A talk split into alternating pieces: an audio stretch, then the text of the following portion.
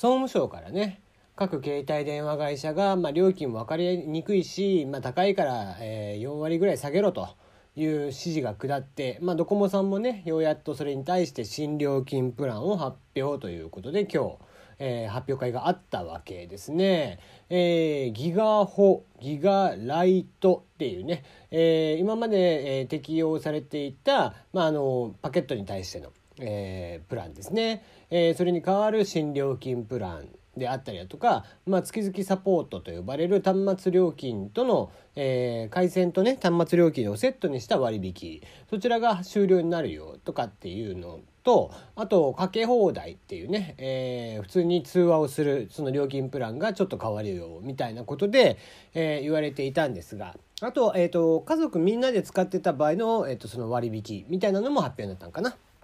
で、まあ一応最大ね、よんわりぐらい値下げになるよっていうことなんですけどもね。で、おそらくなんだけど、やっぱりちょっと見てて分かりづれえなっていう気はしています。まあ僕もね、えー、携帯電話会社に勤めていたので、まあ僕らはその携帯電話会社のことをキャリアっていう言い方をするんだけど、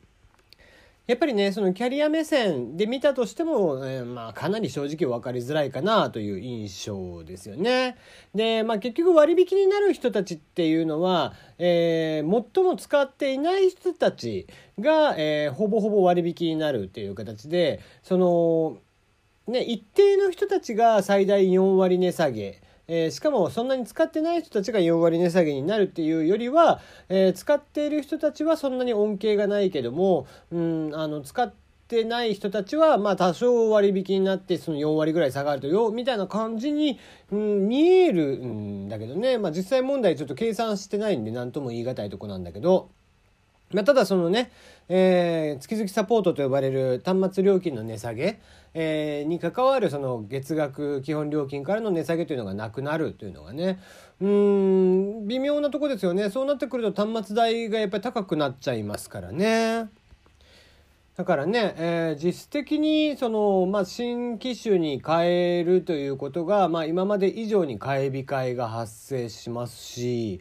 うん、あんまり正直いいプランじゃないんじゃないかなっていう気はせんでもないかな。うん、まあ、うん、実際蓋開けてどうなるかっていうところではありますけども、やっぱりもっとね、えー、それでもだって月々、えー、パケット最大利用する人たち、えーまあ、例えばじゅうギガ以上使う、あ、ななギガだったかな制限が、えー、ななギガで、えーその重量制ギガライトというのが重量制になっていて、 ななギガバイト までが月額ごせんきゅうひゃくはちじゅうえんで、それ以上使うよっていう人は、えー、さんじゅうギガバイト まで使える、えー、ギガホっていうのに入ると月額ろくせんきゅうひゃくはちじゅうえんで使えますみたいな話なんだけど、うーん、実質ね、なんかこ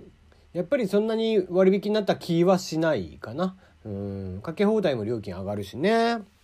まだまだ、うん、下げる余地ありといった感じなんじゃないかなと思いますけどもね、えー、思いっきりね、ネット使い放題って書いてあって さんじゅうギガバイト までしか、えーね、使えないっていう、まあ一応速度制限がかかるんでね、えー、速度制限かかった上で使えるから、まあ使えるっちゃ使えるけどもみたいなところがあってね、なんかまあちょっとうーん、まあ言い方一つでねみたいなところがあるかな。はい、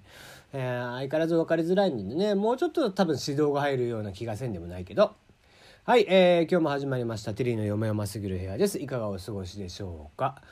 はいはい、えーまあ、この番組はね、えー、たまにはテンプレっぽいことを言っておきましょうか、えー、僕が気になっている情報とかを、えー、ピックアップしてきてコメントをしていくという番組になります。はい、えー、おはがきの方、えー、メール募集しております。えー、今ね、えー、募集しているのが、えー、大喜利のお題言っておきましょう。このドラえもんの道具何に使えばいいのっていうことで、えー、名前のあるなしに関わらず効果は送ってください。ボタンを押したら何かがさんセンチずれてしまうとかね。家の中のゴムが硬くなるとかね。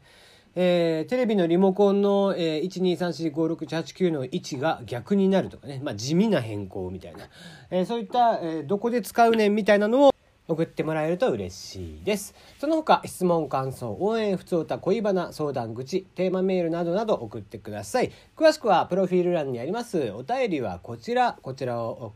ね、見てくれたら嬉しいですね。はい、えー、先週末からですね、名探偵コナンの、えー、今年の春映画が、えー、公開になりました。えー、すごいね、えー、金土日みっかかん動員 ひゃくよんじゅうごてんはちまんにん、えー、興行収入が じゅうはってんはちおくえんということで、えー、前作のゼロの執行人を超える好調なスタートですということで、えー、前作がですね、えー、きゅうじゅうにおくだったかな、えー、およそきゅうじゅうにおくえんぐらいの最終興行、えー、興行収入ということになりましたけれども、それの、えー、ゼロの執行人を超えるペースでのスタートということで、まあえー、映画というのはこのね、えー、アニメだろうが実写であろうが関係なしに、この最初の週のこのみっかかんがとにかく、えー、一番大事で、そこから、えー、ガクンと陥るんでね。で、えー、なのでそこのスタートダッシュというのが本当に大事になってくる。まあ去年ねあった、えー、カメラを止めるなみたいな、じわじわじわじわ伸びていくみたいなのは基本的には非常に珍しいパターンで、基本はもう初週、えー、に週目ぐらいで、えー、バッと稼いでしまってっていうのがあるんですけども、今回は、えー、その点でもかなり好調なスタートダッシュということで、まあただね、俺コナン見てないんだよねうん、いやすごいなと思うよね、コナンってあのこんだけ人気だなと思ってね見てますけども、僕はねこの、えー、作者さんが前にやっていたね、えー、刃の方が好きだったので、どっちかというと刃はまだ面白かったかなと思うんですけど、コナンって推理しないじゃんあと僕はねそのコナン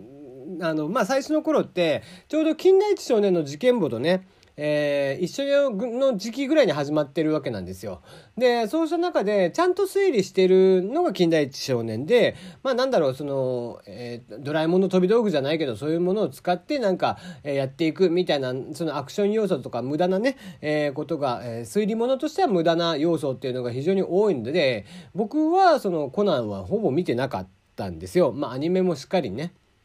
うんまあ、ただねやっぱりこうしてずっと支えられて人気がある、まあ、もっと言えばむしろどんどんどんどん今人気が伸びていっているっていうのはね、本当にすごいことだなと思って見ていますね。もうこちらも、えー、国民的アニメの一つになってきていますね。こうなってくるとなかなかね連載って終われないから辛いよね。いつまでたっても、えー、コナンが新一に戻ることは、まあ、ないあこれ正体言っちゃいけないんだったっけ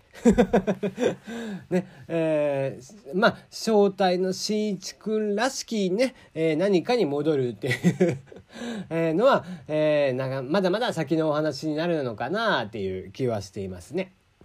はいはい、えー、じゃあ、えー、もう一個だけいきましょう。弥生県なんかね、えー、おかわり自由のお店というのが、まあ、今まで売りだったわけなんですけども、一部店舗においておかわりの有料化、これを始めますと、えー、理由としてはお客様からの不公平感というものに、えー、まあ同調してというお話ですね。えー、これね僕の会社のね前の会社の上司もそうだったんですよ。前の前の会社かの上司もそうだったんだけど、だから自分がね少量しか食べないから基本的にまあもうなんか大盛りとかでも絶対しないし、うん、だから大盛り無料とかさおかわり自由とかのがあったりするじゃん。だからそういうところには絶対に行かないって言ってたの。そうしないとなんか不公平を感じるって、まあ、やっぱりそういうお客さんがいるわけですよね。まあ別にそれってなんかちょっとクレームっぽいよなと思いながら俺は聞いたんだけどさ、ね、お店は良かれと思ってやってるわけだから別にさせてやりゃいいかなとは思うんだけどね、だいたいおかわりが自由とか大盛りが自由とかっていうんであれば、別にそれを注文しない自由もあるわけで、えー、そのあなたはじゃあ注文しないだけでしょっていうだけの話なんだけど、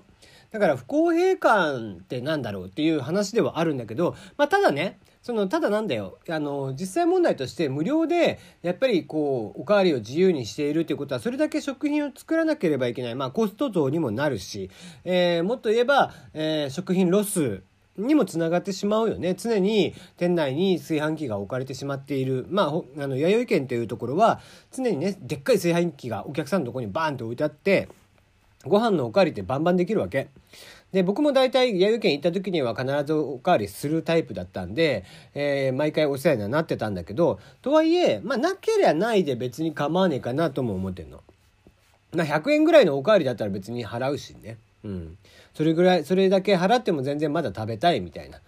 いうことなんですが、まあ、ただそのしてね、その有料化することによって、まあ、あの作りすぎがなくなってきて食品ロスの解消につながるっていうことであればやる意義はあるかなと思うので、うん、その不公平感うんぬんっていうよりは、まあまあ僕はその シーエスアール といってその社会的貢献っていうお話ですけども、えー、ね食品ロスという観点から、えーまあ、有料のでもね食べたいというお客様に関して、それでもひゃくえんさんじゅうえんからひゃくえんなんだって、店舗ごとによって違うらしいんだけど、さんじゅうえんとかひゃくえんとかでおかわり自由ということができますよっていうことであれば、別にそれは俺はやってもいいんじゃないかなとは思います。うん、食べたい、えー、いっぱい食べたいよっていう人はいっぱい払えばいいじゃん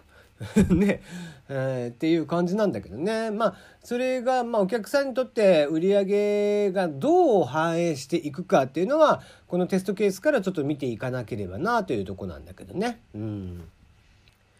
まあ、ちなみにねあの世の中のねお店、外のお店、まあお家で食べる唐揚げとかはまた別なんだけど、あのそれはそれでねいろんなこう家で食べる美味しさっていうものがあるからそれはまた別なんだけど、外で食べる唐揚げの中で僕はトップレベルなのはホットモットのあの唐揚げだと思ってるの、唐揚げ弁当のね。で、えー、もっと言えばもともとね、えー、ホットモットさんっていうのはもともとはほかほか弁当っていうねってことだったんで、えー、それが喧嘩別れして、えー、今のね会社になったわけですけども、そのホットモットさんが運営している弥生県なので、弥生県の唐揚げも非常に大好きです。まあどうでもいい情報でしたね。ではではまた明日お会いいたしましょう。